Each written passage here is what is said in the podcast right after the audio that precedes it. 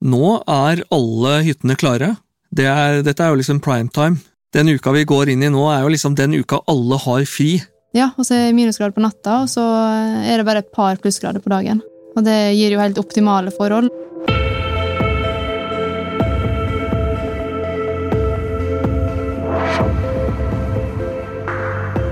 Du lytter nå til Utestemmer, Den norske turistforening sin podkast om natur og friluftsliv. Jeg heter Eivind Eislott, og som alle andre så gleder jeg meg veldig til påskeferien. For mange nordmenn så er jo påska ensbetydende med skiturer på fjellet. Men hvor er det best snøforhold denne påska? Hvor er det meldt best vær? Og hvordan er skredfaren? Og hva slags DNT-hytte bør man reise til hvis man har små barn? For å svare på alle disse spørsmåla, og enda flere, så har vi invitert to av DNT sine dyktige turveiledere, Espen Opaker Moreite og Britt Ingunn Tafjord Valle. Velkommen hit, begge to. Da. Tusen takk. Nå sitter jo vi her da med litt kart eh, i fanget og ei værmelding som nesten ikke er til å tro. Så det første spørsmålet må jo øh, være Hvor skal vi dra hen i påska 2019? Ja, der kan man dra mange steder. Det er jo, som du sa, det er jo et eh, meldt et fantastisk vær over eh, hele Sør-Norge. Og hva var det vi kom fram til? Altså, nesten opp til Børgefjell. Ja, fra Børgefjell og sørover. Ja. Så, og det er bare sol fra strålende klar himmel hver eneste dag. Har det vært sånn værmelding før? Før ei påske? Kan dere huske det? Ja, faktisk så var det vel én drømmepåske i fjor. Var det ikke i fjor? Fjor den var var bra. så sinnssyk. Kjempebra i fjor. Ja. Så det er liksom eh, Man kunne bare drømme om å få den igjen.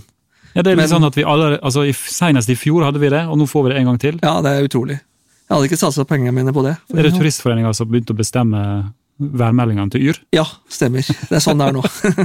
Det er sånn det foregår. Ja, ja, ja, ja. Dere to er jo begge det som heter turveiledere. Ehm, Det er derfor dere sitter med kart i fanget nå, og all den ekspertisen dere har. Men fortell litt om hvordan ser en sånn hverdag ut for dere på jobben hos Turistforeninga? Nei, vi eh, begynner jo egentlig dagen litt sånn med å oppdatere oss først på førmelding og status i fjellet. Ja.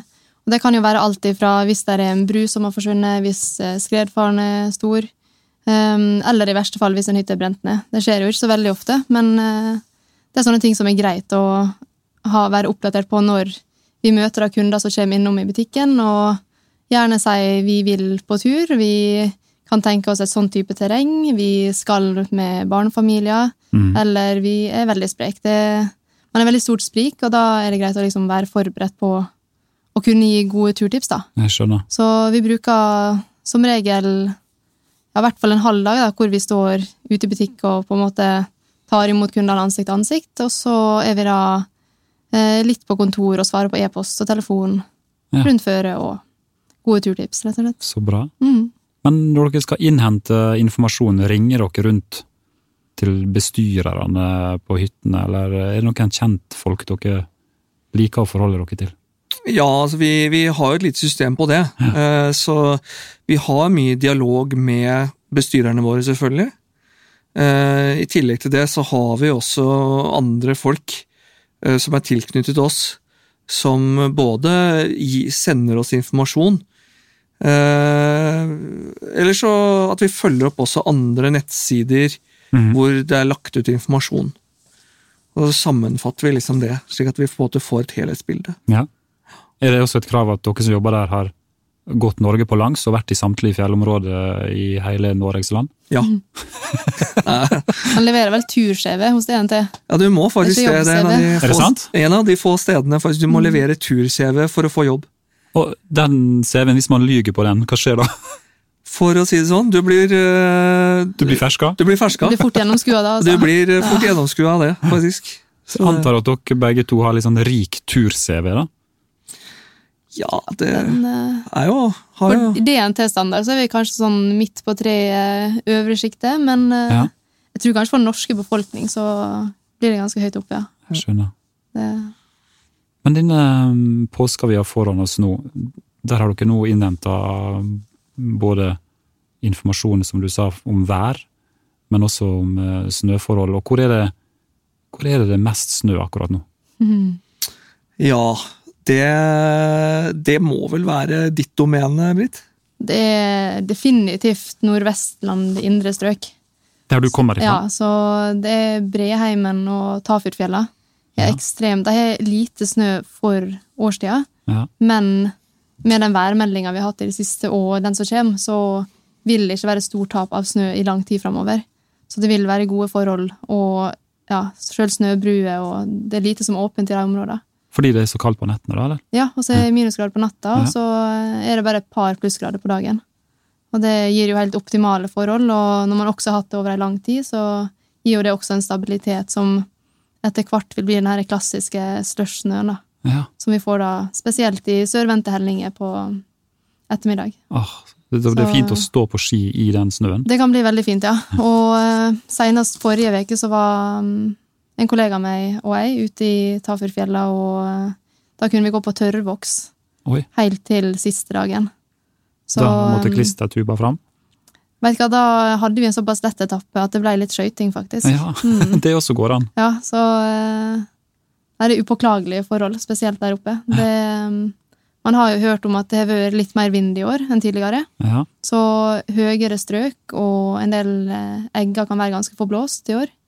Eh, Men det gjør jo at nede i skoggrensa og i dalføret kan man finne god snø, da. Mm. Så man skal tenke litt over det når man legger ut på tur i år. Ja. tenker jeg. Det er jo uh, snø der, men mange har hørt rykte om at det kanskje ikke er så mye snø i disse klassiske fjellområdene, sånn som uh, rundt i Gjennesheim og i Øst-Jotunheimen. Stemmer det, eller er det bare et rykte? Ja, altså det, det, det, har, det har vært litt rare forhold i vinter.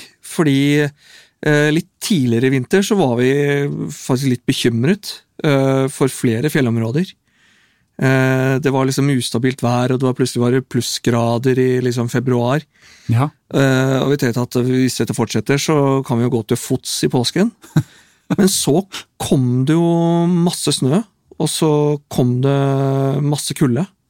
Så alt frøys til, og, og det er jo sånn at i alle fjellområdene så er det jo snø.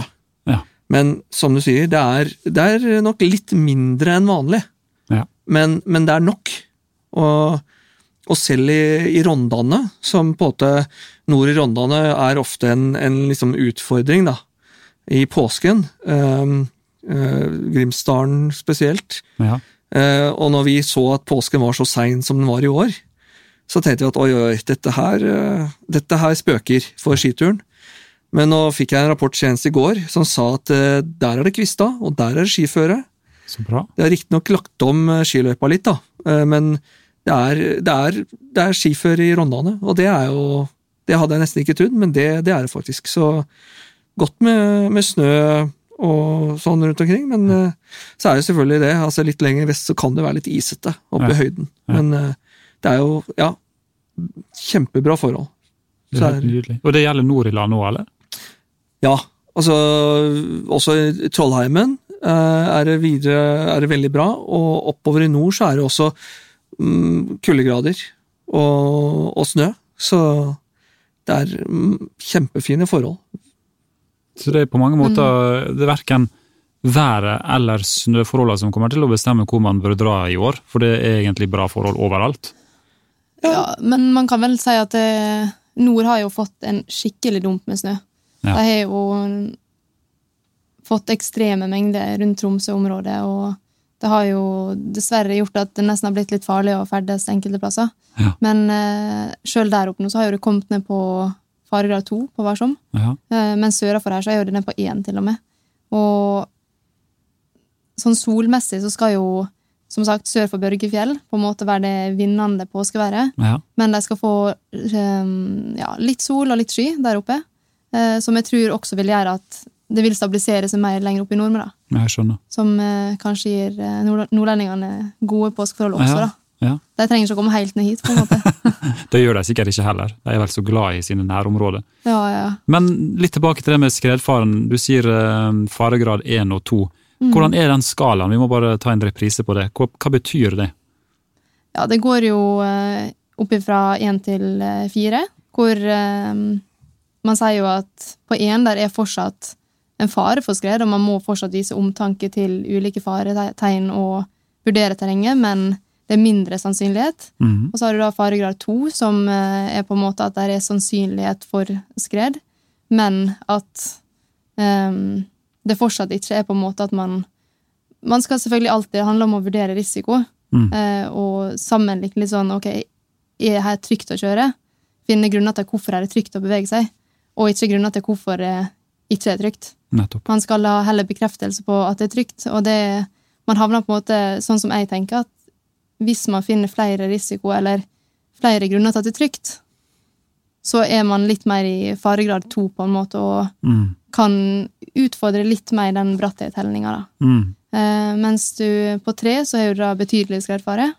Eh, hvor ja, jeg sjøl ferdes ikke da i bratt terreng i det Nei. hele tatt. Nei. Og det er jo litt fordi man har jo lyst til å oppleve fjellverdenen resten av livet. Mm. Eh, og um, man må ferdes på dens prinsipper, og på faregrad tre så begynner det å bli en hel del Det blir mindre tegn som man kan tolke som trygt, Mm. rett og slett. Eh, og på faregrad fire, den er jo veldig sjelden brukt, men det hender jo at det skjer i Norge. Og um, da er jo man oppe Jeg veit ikke hva den heter engang. For min del så ser man da faregrad fire. Takk Ja. for meg. Da er det bare Det- over og ut. Da går man og isfisker, liksom. Ja, ikke Ja. sant. Eller går på langrenn.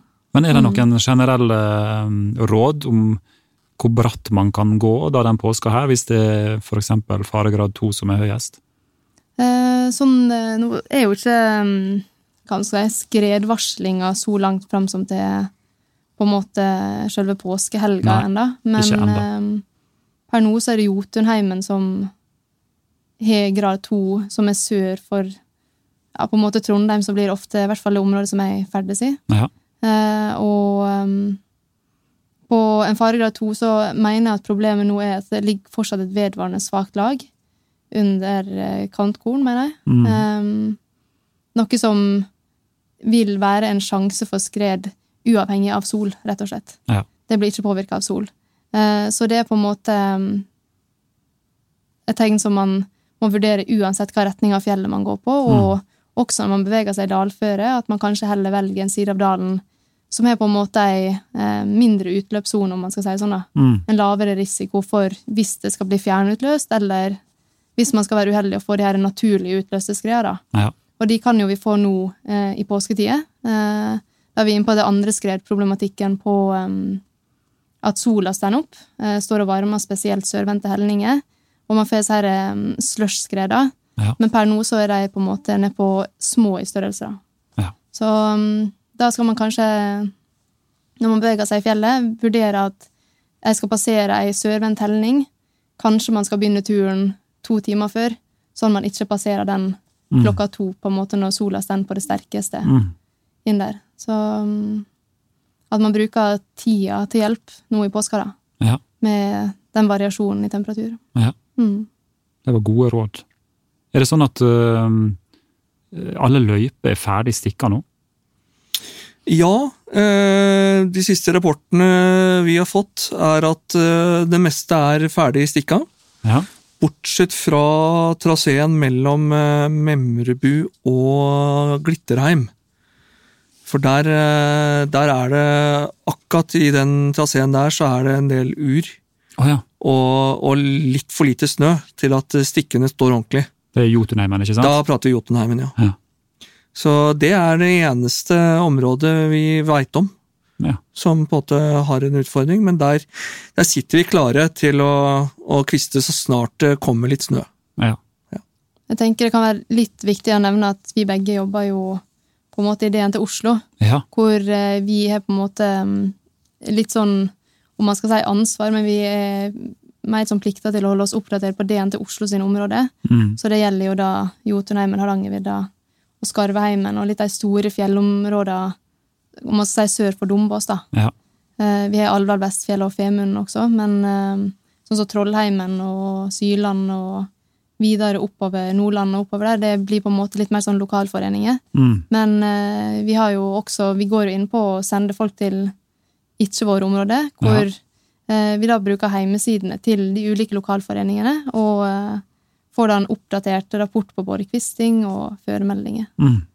Så, mm, men jeg har i hvert fall ikke sett at noen andre lokalforeninger har kommet ut med litt sein kvisting. Jeg vet Hafjellfjella var litt sein, men eh, de så jeg kvista på lørdagen. du så det live? Ja, så møtte de eh, Hvordan er det sånn kvisting foregår, egentlig? Hvordan får de med seg all denne kvisten ut i terrenget? Det er litt uh, ymse, men det er jo mest snøscootergjenger, og så er det faktisk, hvis snøforholdene tillater det, så er det bare manuelle. De sitter to på snøscooteren, og så kvister de Nettopp. på annenhver side. Ja. Gjorde det i hvert fall på lørdag. Ja. Så ut som de har gjort det i et par år. Det det så fort. effektivt ut. Veldig effektivt. Så har vi selvfølgelig vi har en spesialgreie sør på Hardangervidda, hvor vi bruker hundespann. Ja, Det er, enda mer miljøvennlig. Kall det det. Ja. Og hyttene, har de nå blitt fylt opp med pannekakerøre og knekkebrød? Nå er alle hyttene klare. Ja. Det er, dette er jo liksom prime time. Det er jo, den uka vi går inn i nå, er jo liksom den uka alle har fri Ja. eh, i løpet av året. Så det er jo liksom eh, Det er da vi merker at det er stort trykk. Slik at det liksom Vi sørger for at eh, før påske så er alt klappet og klart. Alle hyttene er, eh, er fylt opp Mhm. med ved og, og mat. ja. Eh, Så det skal være klart til alle påsketuristene som kommer. Hva slags mat er det det går mest av på disse sjølbetjente hyttene? Er det noen ting som går tomt med en gang? Går joikakakene først, eller fins ikke joikakake lenger? Jo da, joika er det. Jo jo, joikaen er eh, trofast, den. Det er jo, DNT er jo Norges største forbruker av det. ja. mm. De smaker best eh, høyt over havet, har jeg funnet ut. ja, vet du hva, det er litt rart, fordi man spiser jo kun joikakaker når man er på selvbetjeningshytte, Ja. aldri ellers. Men da går det desto mer av den. Ikke sant? Jeg prøvde det nemlig hjemme i leiligheta i byen en gang, og det var ikke et gourmetmåltid. Nei, det var ikke det. Nei. Frisk luft hjelper. Det er noe. Men er det noen uh, ting man må huske på når man går inn på et sånt proviantlager på ei sjølbetjent hytte? Er det, noen, er det noen triks man kan gjøre for å lage et godt middagsmåltid, selv om du må stå for det sjøl? Det vi ofte liker å anbefale, er jo at du eventuelt tar med litt krydder og sånn hjemmefra. Ja. Fordi krydder er det lite av på hyttene. Det er salt og pepper, stort sett. Eh, Men for å liksom friske opp maten litt, så kan du ha med litt krydder. Det veier jo heller ikke så mye. Nei. Og liksom små, små ingredienser, selvfølgelig. Hvis du skal trenger noe ferskt, så må Ja. du også ha med det, da. Hvis du er litt sånn ny akkurat på det å være på ei sjølbetjent hytte, hvordan er det det foregår det der med å Hvem er det sin tur til å lage middag, og, og hvem skal rydde av nå, og, og hvem skal ligge på det soverommet, og hvem må ligge på hemsen? Hvordan er de reglene der? Ja, der er det jo blitt en liten endring nå. Fordi på en del selvbetjenthytter så er det mulig nå å booke på forhånd. Ah, ja. Eh, og da må du liksom bare gå inn på, på nettsidene og, og booke seng, men det er jo også mulig å bare komme uanmeldt. ja. Det er sånn som det har vært i alle år. Eh, og da har man på en måte fått en bekreftelse på faktisk at eh, du har en helt spesifikk seng på et spesifikt rom på en spesifikk del av hytta. ja. Så det er veldig konkret og greit. Er det hyttevakt på de hyttene som du kan gjøre det på, da? Eller? Ja, du kan si at det er jo sånn at på veldig mange hytter nå i påsken så er det hyttevakter. Ja. Eh, som på en måte skal hjelpe til å tilrettelegge for, for gjestene. Det er jo liksom en form for hjelper. Ja. Eh, hvis ikke så er det jo sånn at eh, fjellfolk er veldig flinke til å samarbeide.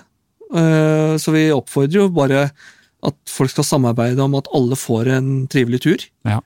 Og at man eh, deler litt på godene. Ja. Og liksom hvis du vasket opp etter frokost, så vasker de andre opp etter middag. Ja. Og så at man tar det litt sånn. Man finner ut av det. Ja da, det pleier stort sett å ordne seg, det er det som er så flott. Hyttevaktene til DNT, da, er de hyggelige, eller er de sånne tidligere offiserer fra Forsvaret? Eh, grinebitere, tidligere offiserer, eh, yrkesmilitære Nei, det er ikke det. Nei. Nei, altså dette her er jo Det er mange som lurer, vet du, hva slags type er det jeg møter nå? Ja, altså der, der er det jo altså Jeg vet ikke hvor mange altså Vi har jo hundrevis av hyttetils, hyttevakter, Ja. eh, så det vil jo være litt variasjon. Men veldig mange av de er jo frivillige som på en måte har jobbet i DNT i mange år. Om det være seg at det er turledere, eller eh, om det er folk som er innenfor tillitsapparatet til DNT. Mm. eh, som på en måte har gått på kurs og vet hvordan dette fungerer. Ja. Eh, Selvfølgelig noen liker jo kanskje mer orden enn andre, men eh, alle Sånn sammen. Ja, ja, men alle sammen jobber jo for at alle skal ha det hyggelig. Ja. Så det, det er jo det er bare positivt å ha en hyttevakt til stede. Hvordan kjenner man igjen en hyttevakt? Ja, de har jo gjerne faktisk en egen DNT-genser hvor det står hyttevakt. Ah, ja. Eh, De aller eldste har vel fortsatt den der lilla flisen. ja, den har jeg sett. Ja. Ja. Men eh, de, de er uniformert, stort sett. Har de fått en ny farge nå i det siste? Ja, jeg syns jeg, jeg, de nye hytte...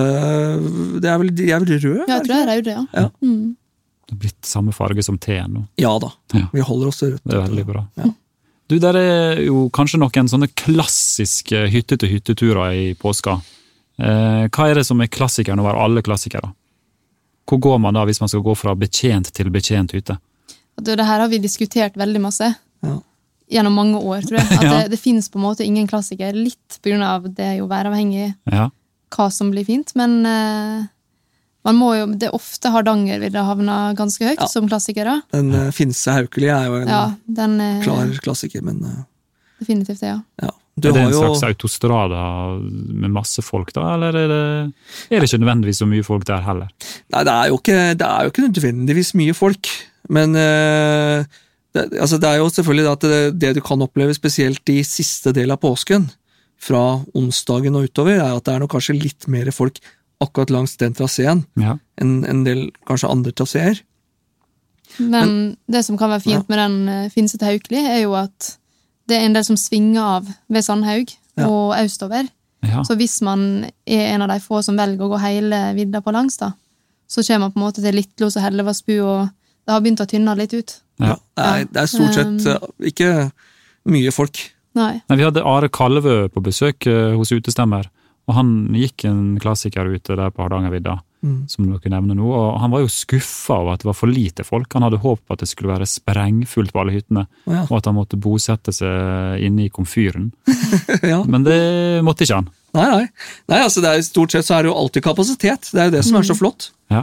Og jeg mener, er man riktig uheldig og at det er uh, for mye folk, eller er aldri for mye, da, så, så ordner man jo alltid en madrass eller et eller annet sted, Ja. eh, så man får sove eh, mykt og godt. Så det, er- det er jo ikke noe problem. Er det en annen kutyme på de betjente hyttene enn de selvbetjente? Må man ha med seg litt penere klær og oppføre seg litt annerledes? Jeg tror det kommer litt an på hvem du spør. Eh, Jeg har sittet i et 70-årslag på en bekjent betjent hytte en gang i stillongs. Ja, Jeg fikk ikke den invitasjonen, men havna der, da. Eh, og selvfølgelig, man blir jo kanskje litt snakkes når man sitter i en litt sånn slitt Evold-stillongs, og ja. de sitter i de fineste klærne de har. Men, eh, Du var likevel velkommen. men eh, maten smakte godt, Ja. og de smilte, så, eh, Så bra. så så lenge man er på en måte rein, tenker jeg. Ja. Det er mitt største tips, og det blir jo spesielt til de som er på besøk til Norge, er å kjøpe med deg en ull-T-skjorte før du går i fjellet. Ja. Ikke gå rundt i syntet og sette deg ved, i spisesalen. Det, Ja, For da blir det en annen odør. ja, da blir det helt eh, Da blir ikke maten god engang. Så man må jeg, ta altså. litt hensyn på den måten. Ja, ja, ja. Så eh, Men det er ikke alle som kommer utafra landet som har skjønt det. Nei, det kan være tyskere og Ja. ja, litt spansker, ja. kanskje. Ja. Mm, De sverger til syntet, altså. det gjør det, ja. Ja, virkelig. Så det er her i nord det vi vet eh, alt som er bra med ull. Mm. Ja, altså det, vi er veldig flinke til å bruke ull. Ja. Det, er, det er snodig hvorfor disse midteuropeerne skal gå rundt i syntet hele tiden og lukte grevling. Altså, mitt tips til deg er jo definitivt bare alltid ha ei skjete og ei reintrøye. Ja, Du har ei uh, reinei som du på en måte har som sånn eh, reserveplagg også, hvis man skal være uheldig og bli våt, eller noen blir skada, så har man mulighet til å skifte på seg tørr og reinei, på en måte. ja, Eh, og så har man da mm, ei som alltid er aktiv, som man går i. ja. Så trenger man egentlig ikke veldig masse mer. Og så lenge man tar en liten kattevask, eller ja, bare viser litt hensyn, så er det lav terskel for hva man går i på bekjente. ja. Det er ikke verdt å gå bare på en ekstra bukse, i hvert fall. Det bør ikke man Nei. eh, Det Det er fascinerende hvordan altså Hvis du er på en betjent hytte hvor, hvor det er helt innafor å bare gå i stillongs Ja. Det må jo være det eneste stedet. Eneste sted i verden hvor det er vanlig. Å gå i undertøy, og, det, og alle, alle gjør det. treretters i stramt stillongs. Ja. ja, det er fantastisk. Og Hva slags treretter kan man se for seg? da? Er dette her som å bo på et luksushotell på den franske riviera, eller hva er det for noe? Det er vel kanskje litt, eh, litt annet. Eh, Vi toner det litt ned enn luksushotell på den franske rivieraen. Ja, Men eh, det er jo det er jo som en treretters, da. eh, Med gjerne en form for suppe på forkant, og så en hovedrett, og så en dessert. Det høres jo veldig luksuriøst ut, da. Det er, altså jeg syns jo, synes jo det er fantastisk ja, å kunne komme langt inn på fjellet og så få en treretters middag. Ja. Og særlig også fordi hyttene er veldig flinke til å, å bruke lokale ingredienser. Eh, så du får liksom eh, ikke Du speket reinsdyrstunge, og du får lokal fisk og, og, og fantastisk god mat, altså. Overalt. Det er liksom alle Jeg kan ikke huske én DNT-hytte jeg har vært på som har hatt vond mat. Nei. Det er, bare, det er bare kjempegod mat overalt. Så det er høy standard. Det er veldig høy standard. Ja. Men Overraskende. man toner litt ned, sånn, det er ikke sånn at man får en meny med masse fremmedord i. Nei, det er sjeldent. Ja. Det er sjeldent. Ja, det er jo ofte det er sånn oksegryte eller ja, Det det, kan være alt mulig rart. Ja. Ja. Masse fisk og ja. Så Så har jeg hørt om enkelte bestyrere og bestyrerinner som gjerne synger litt før middag òg. Ja. ja, det er spesielt på Fondsbu.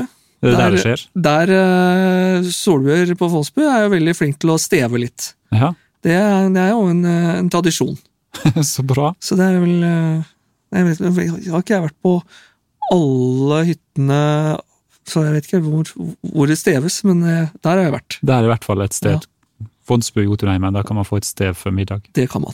Det er veldig bra. Mm. Du, for et par år siden så var det veldig mange som snakka om det der med å gå med grønne lue og, Ja. og rød lue i fjellet.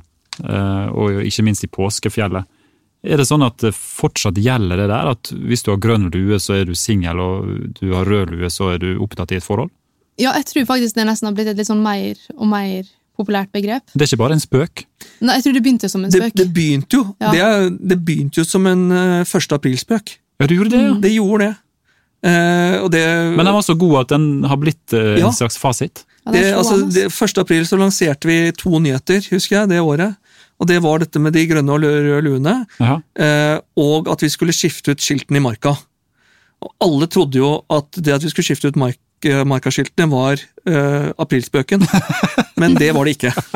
Så vi har skiftet ut alle skiltene i marka, men så fant vi ut at luene, den lueideen var så god, så den har vi videreført. Ja. Og hvordan eh, skal man da te seg hvis man ser noen med en grønn lue, og så har du sjøl en grønn lue? ja, nå spør Bare hoppe på, da. eh, Invitere til kaffe i solveggen. Ja, det er det det som er trikset? Ja, nei, altså det er, Man får vel eh, angripe dette akkurat som man vil, men eh, Man må jo ta med en ekstra overraskelse, tenker jeg da, i sekken. Hvis man først har gått, ut med, gått litt hardt ut med grønn lue, og alt sånt der, Ja. så må man liksom ha planlagt et lite kort i armen, tror jeg.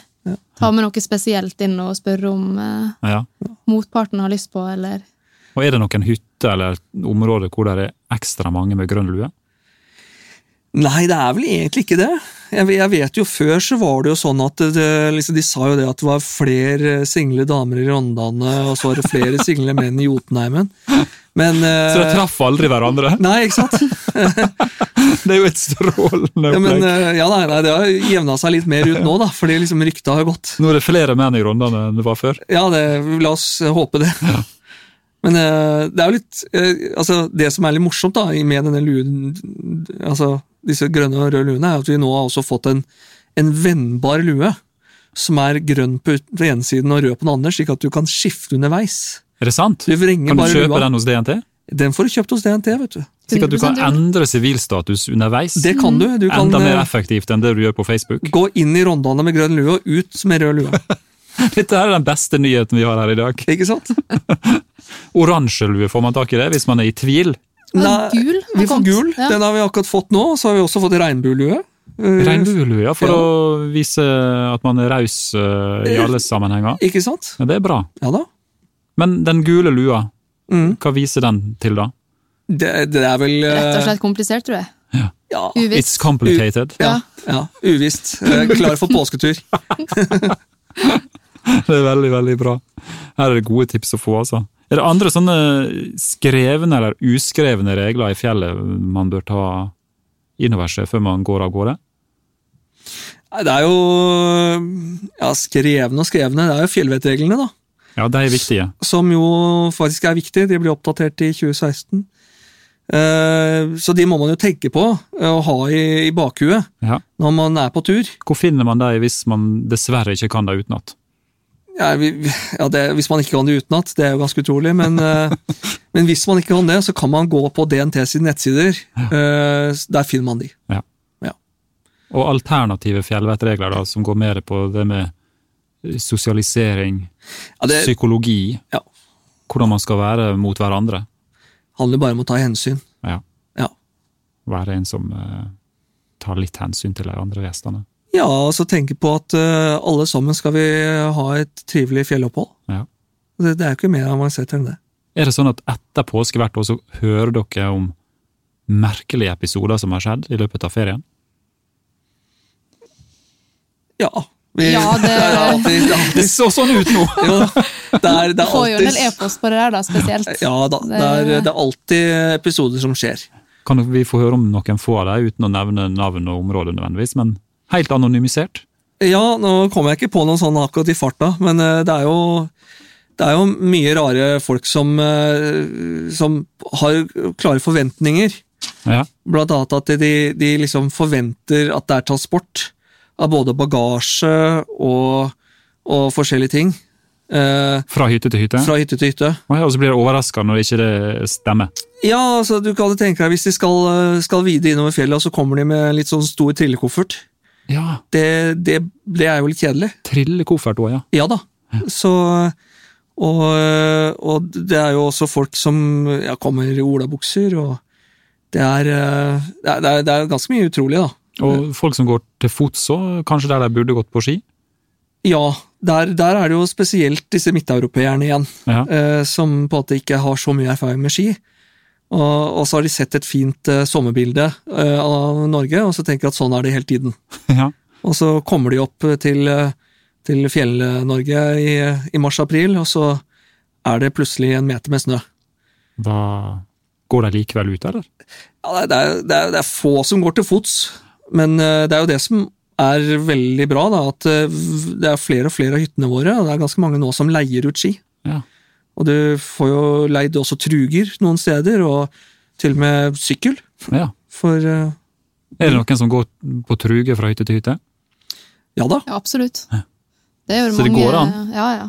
Det man ser spesielt igjen eh, ja, de som kanskje ikke har riktig skiferdighetene, da, så tar de med seg kanskje både ski og truge. Ja, For Da kan de på en måte gå på truge i bratte terreng, og på den måten, og så går de på ski på flatene. ja nettopp. Men eh, man har jo folk som har gått både Jotunheimen rundt og Skarvheimen på langs, og Hardangervidda vet jeg ikke om jeg har hørt om, men eh, oh, jo da.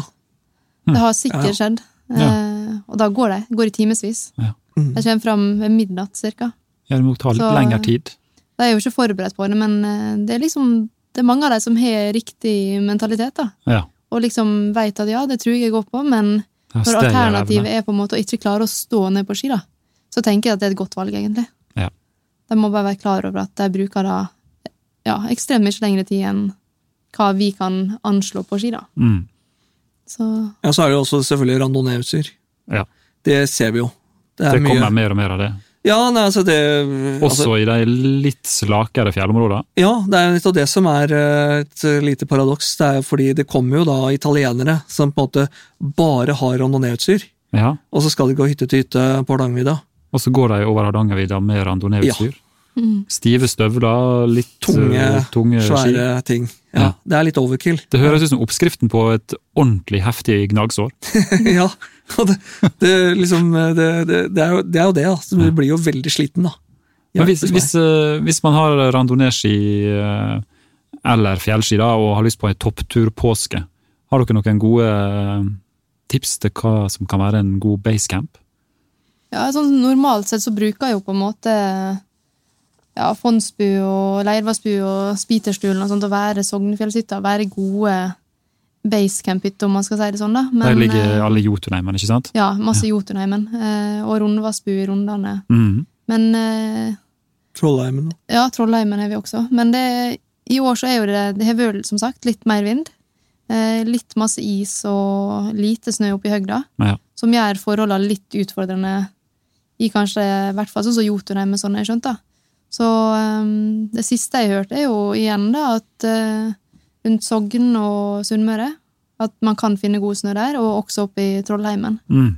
Så um, akkurat de betjent hytte Vi disk- diskuterte litt tidligere i dag at det kan være vanskelig å finne ei betjent hytte med skikkelig påskeslush. Um, Mm. men da er jo det det å gå inn på webkamera på også private betjenthytter Ja. Og undersøke litt det. Og så um, er jo det selvfølgelig Pyttbua i Tafjordfjella. ja. Den er definitivt bra i år. Der kan du gå på både Pyttegga og Karitind. Karitind og Høgstolen Mm. Lågtunga. Og man har liksom, det er et område hvor man man har både lettere toppturer og litt mer utfordrende. Mm. Helt opp til Hvor høy er Pyttegga nå igjen? Den er én meter for kort, da. Sånn er 1999 fortsatt. Det er ingen som har forsøkt å mure opp jo da, den det, meteren? jeg tror jeg har prøvd alt. Ja. Men det, det er ikke sjans. Nei, Det står en énmetersvarde på toppen. Mm. det gjør det, ja. Ja, det gjør det. Med et skilt 2000 på toppen. Mm. Sikkert Møre og Romsdal også kan hevde at vi har en 2000 meters topp. Du kommer deg 2000 meter over havet. Ja, ja, ja, ja. En annen eh, sjanger, da, de som kanskje ikke vil gå så mye topptur, men som har eh, små barn. Hva slags basecamp eh, kan de velge seg? De, har de ei betjent hytte som kan være bra å være på? Det har de, eh, og det er eh, Liomseter i, i Langsua, eller Fuldreheimen. Ja. Det er på en måte den hytta som på en måte er kanskje en av de mest barnevennlige vi har. Fordi det er relativt slakt og variert terreng. Mm. Og så er det transport inn, så det er relativt greit for barn. Og så er det I år så har du jo turbotime også på hytta i påsken, så det er på en måte aktivitetsleder og aktiviteter for barn. Så det, det er et turboteam, Turboteam. med folk som tar litt ekstra vare på barna? Ja. Ellers er det jo selvfølgelig det er jo, det er jo ikke noe problem å dra på, på andre områder og andre hytter også. Det er jo, det er jo aktivitetsleder på mange hytter rundt omkring. Ja. Men eh, jeg vet jo i hvert fall for Dent Oslo sin del at, eh, at eh, Liomseter er veldig populær, og, Ja. og passer veldig bra nå i påsken. Hvis du har tenåringsbarn da, som tenker at uh, nei, det å være med foreldre på tur er begynt å bli nesten litt kjedelig. Fins det et eller annet sted man kan dra da, som gir litt uh, action rundt ørene? Ville jo da anbefalt um, Rondane. Ja, jeg tenker litt sånn uh, Rundvassbu. Ja. Og gått på en måte kanskje den trekanten der. Da har man litt lengre distanser. Man er litt mer kupert terreng. Mm. Um, og der er flere og flere nå som drar med familien på tur uansett alder. Ja. Og ved å også være på betjente hytter og bruke DNT-systemet, så er det ganske stor sannsynlighet for at man får liksom flere jevnaldringer da, Mm. på hyttene. Mm. Så det er blitt ganske sosialt. Det, jeg syns i hvert fall sjøl at jeg ser flere og flere liksom, ungdom som er med foreldre på tur. da. ja, så bra. da. Mm. Sitter ikke hjemme med spillkonsollen. Jeg tror de gjør noe kanskje utafor fjellet, men eh, det er i hvert fall det er lite av de som er med på hyttene, sånn, som heller vil være med på tur. da. De, Ja. er, jo, de er jo på en måte født inn i denne eh, friluftstrenden, ikke sant? Mm. hvor de har foreldre som er aktive og vil introdusere barna til det. Og Mm. jeg tror de er blitt flinke på å liksom, ja, tilpasse seg til barn, da, rett og slett. Fins det noen uh, fellesturer man kan melde seg på, og som går i påska, selv om man nå er litt seint ute? Altså Hvis du ikke har noen å gå la med, går det an å finne et fellesskap? Ja da, det, det er, um, arrangeres masse turer i påsken. Ja. Eh, da må du bare nå, har jeg ikke en helt oppdatert på hva som er ledig, og, og sånn, men ledig kapasitet er det sikkert på en av turene. Mm. Kommer selvfølgelig litt an på hvor utgangspunktet ditt er. Ja. Eh, men eh, nok en gang, gå på dnt.no og søk på fellesturer. Kan du søke bare i, liksom, fra dato til dato, Ja. og så finner du de turene som er tilgjengelige. Ja. Ellers så vet jeg også at det er flere av de betjente hyttene også som arrangerer altså dagsturer med kjentmann i de forskjellige områdene. Mm. Så man, man, eh, man kan liksom dra inn til en hytte og, så, og få guiding. Det er så bra. Mm. Er det noen hytter du vil trekke fram der, som har eh, ekstra fine turmål i nærheten som det kan, det kan guides til? Oi, ja, nei, det er eh, det, det, er mange hytter som har det. Ja. Så da, da ville jeg heller egentlig bare kontaktet hytta i, i nærområdet, eller den hytta du har tenkt deg til. Ja. Eller eventuelt i det området du har tenkt deg, og, og høre hva de har å tilby. Ja. De fleste hyttene i dag har jo noe, noe kjentfolk som på en måte enten har guida turer, eller kan gi veldig gode turtips. Ja. Og det her gjelder, altså Sånne fellesturer er vel for mange ulike aldersgrupper også. Det finnes jo ungdomsturer også, ikke sant? Det er en til ungturer, jo. Ja. Ja, og det, da har man på en måte en aldersgruppe fra 13 og opp til 18, som eh, det er jo mest på sommerstid, eller sånn rett etter skoleslutt eh, for sommerferien. Mhm. At man er basecamp for dem, og så har man da en aldersgruppe fra 16 og opp til 30, som de bruker å slå sammen. Mm. Eh, og der er jo det alt ifra toppturer liksom, Så du havner under den fjellsportavdelinga, nesten, hvor man får litt mer sånn bratt friluftsliv. Men så har man også hytteturer i Nordmarka og ja, litt sånn breiere. Men egentlig alt mulig. Ja, så bra. Så det har jo man i alle aldersgrupper. Så man prøver jo på en måte å legge opp turene sånn at man kan, at det er stor sannsynlighet for at man går på tur sammen med folk i, sin, i lik status, på en måte. da. Ja. I lik form og lik alder, og Ja. kan dele litt erfaring sånn sett. Det er ikke sånn at du havner bakerst blant en gjeng med sprekinger nødvendigvis. Eh, nei, men samtidig, det, det finnes utrolig mange spreke pensjonister. Ja. Jeg tipper mange av de eldre DNT-traverne, de er jo da har jo gått ungdommen i senk, på en måte. Så um, Det burde vi jo prøve ut en gang. Ja, alder er jo bare et tall når det kommer til DNT. Sett opp pensjonistgruppa mot ungdomsgruppa, så ser jeg hvem som kommer raskest fram. Ja, det er, det er liksom sånn uh, Ungdommen starter raskest, men Ja. uh, sånn to-tre minutter i løypa, så blir det bak, tatt igjen. liksom? Mm. De eldre er jo seige, vet du. eh, seighet og erfaring. Ja, ja, ja. Bare går og går. Så. Ja, ja, ja. Du, vi må helt til slutt eh, spørre litt sånne private, personlige spørsmål om hva som er deres egne favoritter. Vi var så vidt inne på det i starten. Men hva er det som er deres respektive favorittfjellområde? Ja, mitt fjellområde vil nok være Jotunheimen. Det blir Jotunheimen. Det blir Jotunheimen for meg. Jeg, er, eh, jeg liker liksom eh, høye topper og litt klatring og litt bratt skikjøring. Ja. Uh, Dessuten så er ikke det så langt fra Oslo, så, og jeg har vært, vært mye der. Ja. Så da blir det, blir det nok Jotunheimen for meg. Blir det det på, for din del òg? Nei, nei, nei. Nei. Absolutt ikke. Det, Jeg kunne ane det i dialekten der, at det kanskje var et nei, annet sted. ja, nei, det er definitivt Tafjord, ja. Det er Det Tafjordfjella. er Tafjordfjella og eh, Sunnmørsalpene og ja, området rundt Storfjorden. Og mm, Nei, der er jeg født og oppvokst og eh, satsa på at jeg kommer til å gå til jeg ikke kan gå lenger der, altså. Det- Jotunheimen er fin, men det er Det når ikke helt opp til Jeg Sunnmøre. Ikke. Jeg skal ikke uttale meg, jeg skal bare være sånn nøytral programleder. Men eh, favoritthytte, da? Ja, vi har, Der har vi jo litt forskjellig, da. Men Hvis du bare får lov til å velge ei DNT-hytte. Én DNT-hytte, Vi er litt sånn strenge her så når det er utestemmer. Du får bare velge ei hytte. ja, altså uavhengig av om det er ubetjent eller Ja, Den kan være ubetjent, selvbetjent okay. eller betjent. Ai, ai, ai. Ja, den er vrien. Det er så mye fine hytter, vet du. Ja, ja, ja. Eh, nei, altså, da må jeg eh, den- Den som på en måte sitter rager veldig høyt, det er Stølsbaradalen. Ja. Oppe i Utladalen i Jotunheimen.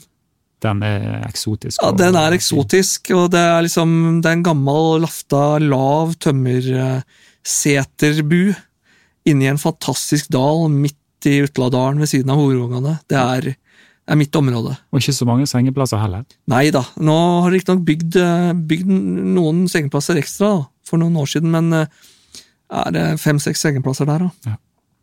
Det er eh, jeg, jeg, Altså, jeg, jeg var der på en, en høst, og da plutselig på høsten og står og ser på en fantastisk stjernehimmel, og så plutselig så er det fem hjorter som står og rauter oppe i skauen. Det er jo en fantastisk naturopplevelse. Ja, det skjønner jeg.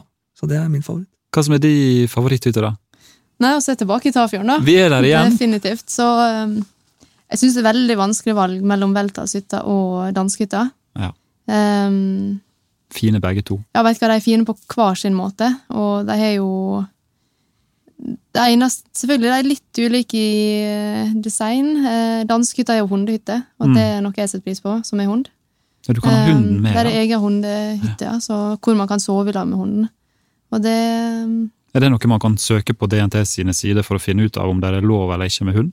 Ja, det er under um, utbedring, kan man vel si. Det, man ser jo at flere og flere med hund velger å bruke DNT-systemet og ikke Ja. bruke telt. Um, og det har gjort at vi prøver nå å legge inn på ut hvor det er en eget avsnitt med hund, og så står det bare kort fortalt om det er på en måte et bur i uthus, eller om det er eget hunderom. Mm. Um, og på de betjenthyttene så må jo man da booke på forhånd hvis man kommer med hund. Ja. For det er jo også x antall hunderom, da.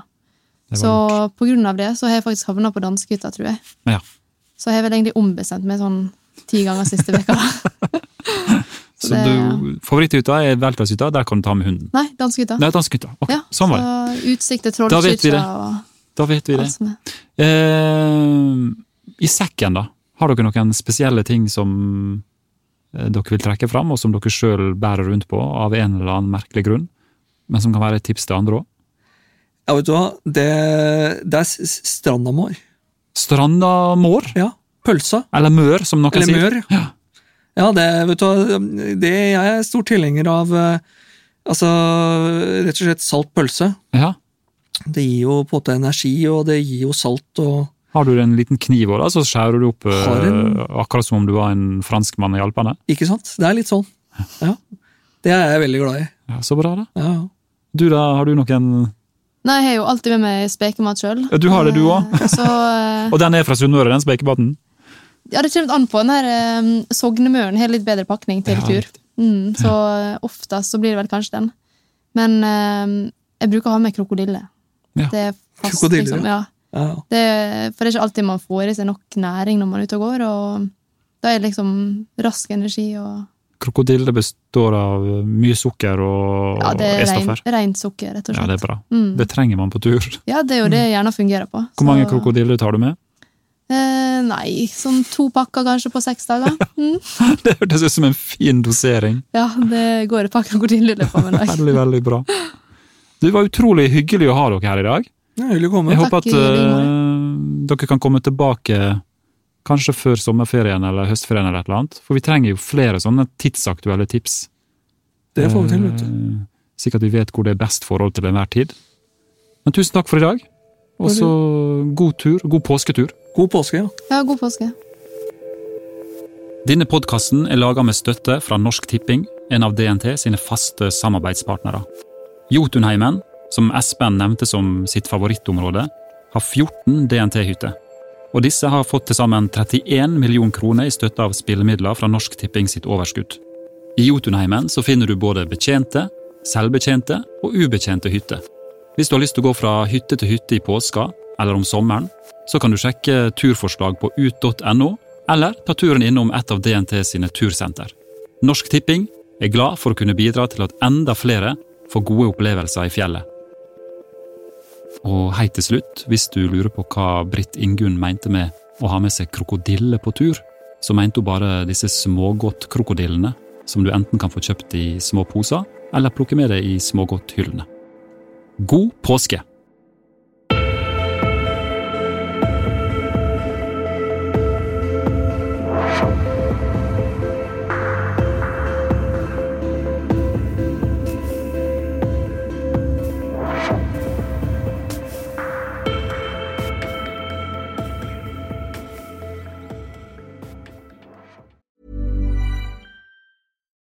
Why don't more infant formula companies use organic, grass fed whole milk instead of skim? Why don't more infant formula companies use the latest breast milk science? Why don't more infant formula companies run their own clinical trials? Why don't more infant formula companies use more of the proteins found in breast milk? Why don't more infant formula companies have their own factories instead of outsourcing their manufacturing? We wondered the same thing. So we made ByHeart, a better formula for formula. Learn more at byheart.com. When you need mealtime inspiration, it's worth shopping Kroger, where you'll find over 30,000 mouthwatering choices that excite your inner foodie. And no matter what tasty choice you make, you'll enjoy our everyday low prices, plus extra ways to save, like digital coupons worth over $600 each week. You can also save up to $1 off per gallon at the pump with fuel points. More savings and more inspiring flavors make shopping Kroger worth it every time. Kroger, fresh for everyone. Fuel restrictions apply.